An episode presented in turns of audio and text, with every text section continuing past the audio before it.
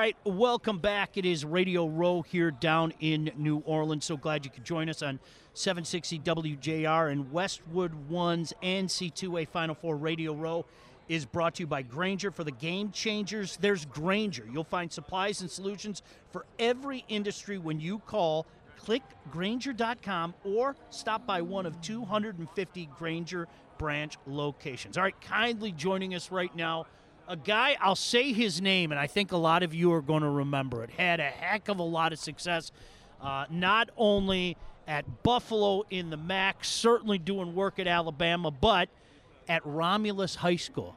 Kind of where we got it all going. Right? My first head job was at Romulus. Had some great years, 11 years there at Romulus. So definitely listened to you a lot back in Detroit.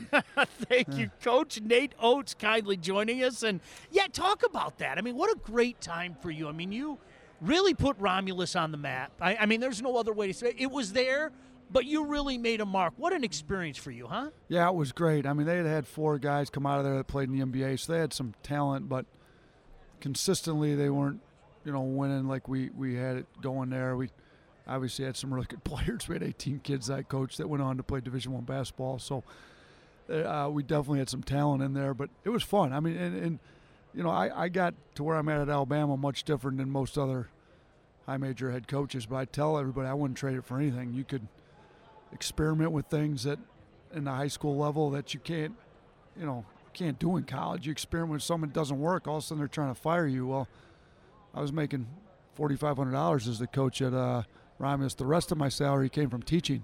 So if I wasn't, you know, if we did, I did, we did it one year. We pressed and ran up and down, played fast, pressed, and we, we didn't like it. We were eight and eight. It was the worst worst record we had at that point uh, through 16 games. We quit doing it. I've never gone back to pressing like that again. But but you can't experiment like that. Shoot, if you do that at like Buffalo or Alabama and you're not winning well, you got got everybody on you in the media. In, in high school, you can, and we studied. I tried to run it like a college program as best we could, and I thought we did. But you could still go tinker with stuff a lot easier with – you know, the AD and the principal are, are the two that are critiquing you, not not everybody in the country or the whole media in your in your area. So, I, Was 11 years as a head coach. I, I, I learned a lot.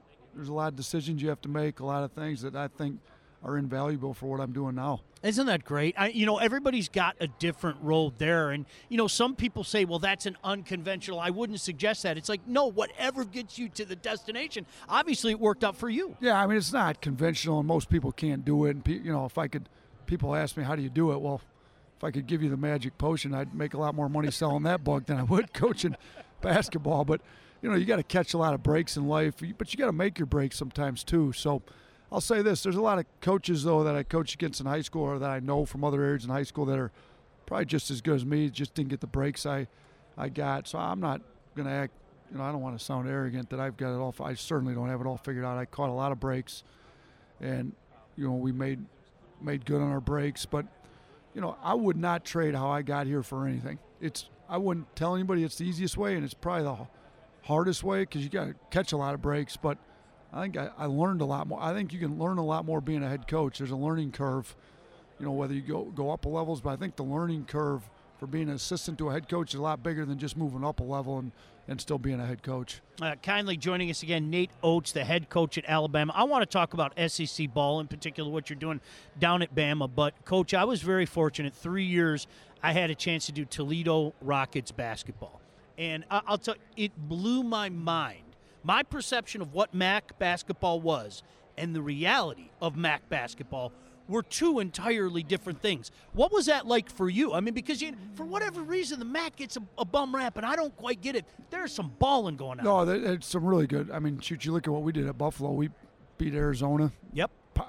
Like we were up 25 and emptied the bench on Arizona, and they were supposed to be one of the best teams in the country that year.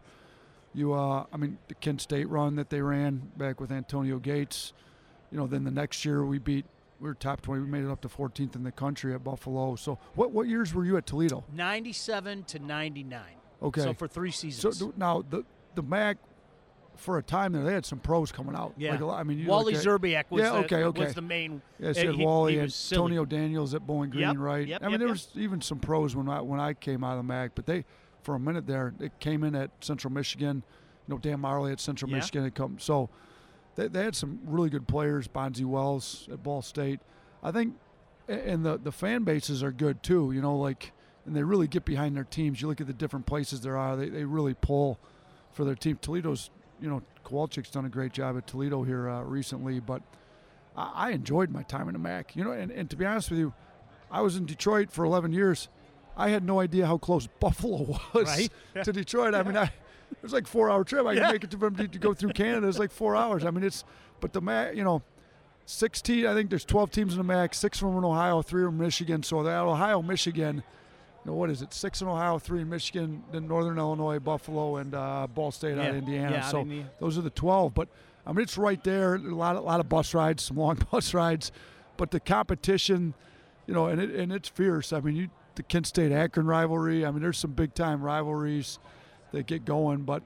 I, I enjoyed my time there. I still follow it pretty close. I look at the standings. I watch the games. I still text some of those coaches when I see them here at the Final Four. I definitely talk to them and want to stay stay involved. You know, at least intact as to what's going on in that league for sure. Talk to me about ball in the SEC. I mean, you go to Alabama. Everybody thinks Alabama is a football school. That's just something you have to deal with. Pretty hard to argue with the success it that is a Nick football has had. school.